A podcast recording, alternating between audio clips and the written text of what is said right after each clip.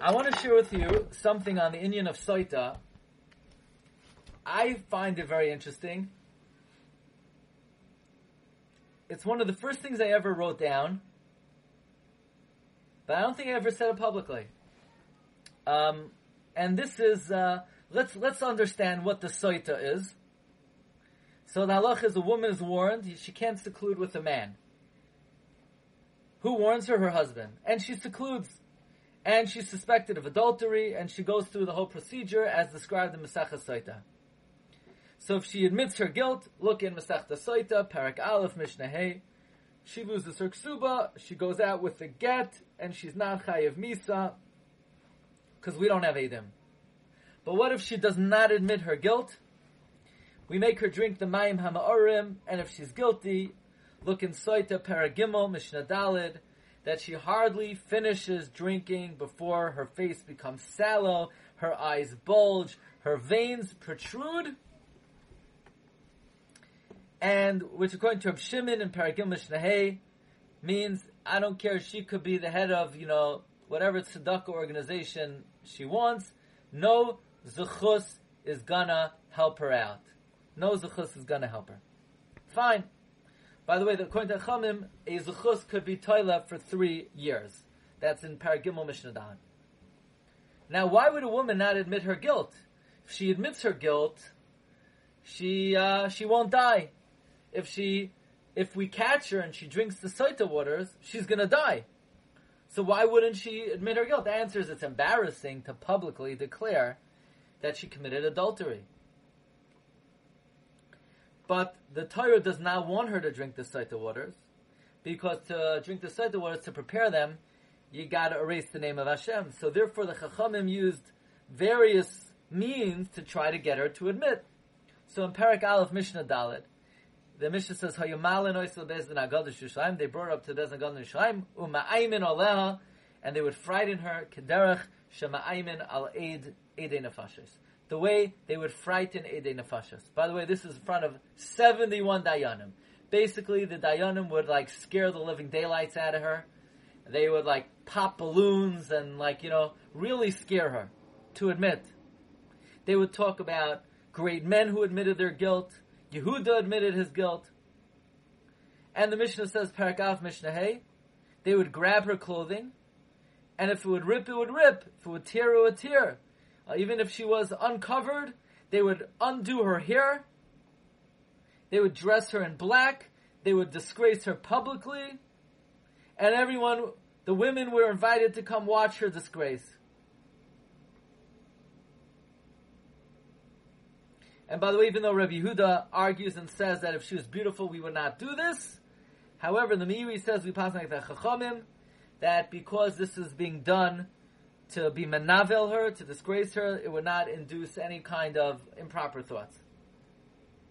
Now, so this woman is basically being publicly humiliated and frightened in front of 71 dayanim, and she's still not admitting. She obviously has tremendous uh, stamina, strength of character. Nothing's going to get her to admit. Yet in Perik Beis Mishnah Aleph we find that we put a korban on her hands to tire her out and after holding this korban and being tired, that's going to make her admit. Now let's think about it. She's able to stand up to being frightened by 71 chachamim. She's able to stand up to being humiliated and having her clothing ripped, her hair unbraided, public, put on public display. She's not afraid of drinking the waters that's going to cause her eyes to bulge out and her veins to protrude. I mean, this woman's made out of steel. She knows every ever every woman who ever drank this water popped and exploded. So nothing phases her. Ah, oh, but how's she going to be got to admit? She's going to be tired out by carrying the korban. From here, we learn a very important lesson in the human psyche. That tiredness wears down even the strongest of character. And when a person is tired, they're vulnerable, and they cannot be as adamant as before. And by the way, we see this further from the Gemara that after Bezin frightens her, they bring her from the Harabayas down and then back up again to tie her out. And to tie her out. What do you think she's going to admit now? There's nothing uh, Besdin could have done. Besdin tried to scare the living daylights out of her, and it wouldn't get her to admit. Now, making her walk an extra half a mile, that's going to get her to admit? Yes.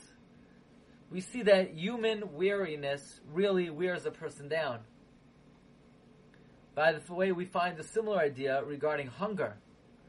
In Maseches Bava Metzia Daf Kuf Zayin Beis, we find Tanu Rabanan Yud Gimel Dvarim Nemru Bepas Shachris. There are 13 things were said regarding bread in the morning.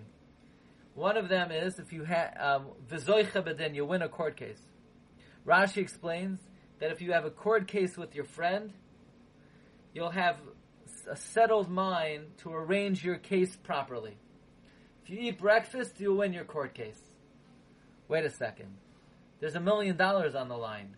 Even if you don't eat breakfast, won't you give it your best to arrange your case in the most in the best way, in the most uh, effective way. I mean, there's a lot of money on the at stake over here. Why only if you eat breakfast? So we see from here that if a person is hungry, they're they're handicapped. They're not able to muster all the strength as much as they want to win. They will be limited. Furthermore, the Gemara says, "Af moitzias hakino umachnas ava." that you it will remove jealousy and you'll have a better disposition to people. Which means, here's a person, normally the person is not angry and he's not jealous. Yeah, but if he's hungry, it's going to bring him to jealousy and anger. So a person has to be self-aware that when a person is tired, hungry, they're handicapped. They're not fully equipped to deal with the Yetzer Another interesting thing is, in the Mishnah site, the Parak Aleph Mishnah Vav, says when the Kohen rips the clothing and unbraids her hair, she cannot have an Eved or a Shifcha with her when her clothing and hair are undone.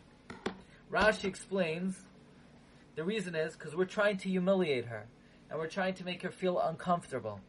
Says Rashi, Kisha Adam Roya b'nei Beisai, when you see your household members, Daitoi miskaberes alav.